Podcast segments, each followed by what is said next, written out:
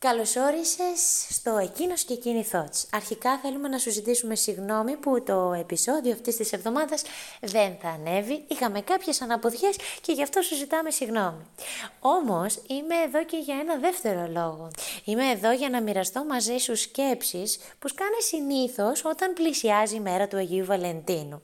Συνήθως όταν είμαστε single σκεφτόμαστε τώρα αυτός, αυτή, γιατί να έχει σχέση και εγώ όχι; Τι έχω κάνει στραβά και πάντα καταλήγω μόνος, μόνη; Γιατί να μην αξίζω και εγώ μια αγάπη σαν αυτή που βλέπω στα social media, αυτή που βλέπω εδώ τριγύρω; Γιατί; Τότε θα σου απαντήσω με ένα ερώτημα, ένα ρητορικό ερώτημα.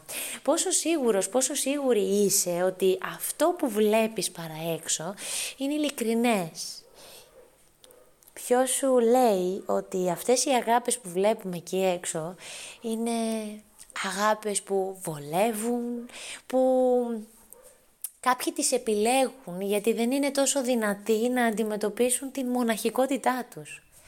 Οπότε θα σου πω ότι είσαι μόνος μόνη από επιλογή.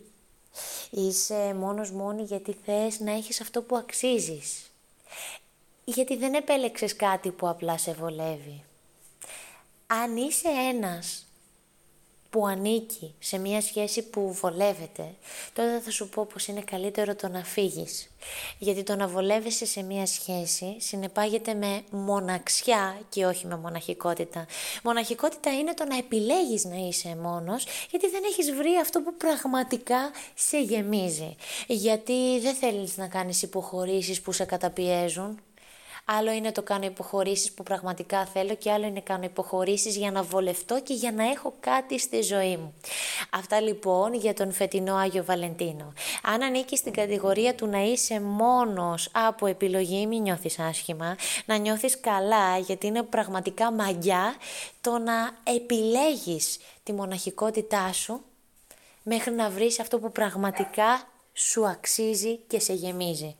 Αν είσαι σε μια σχέση που βολεύεσαι, τότε θα σου πω για τον φετινό Άγιο Βαλεντίνο να το ξανασκεφτείς και να σκεφτείς πώς θα ήσουν σε μια σχέση που θα σε γέμιζε πραγματικά.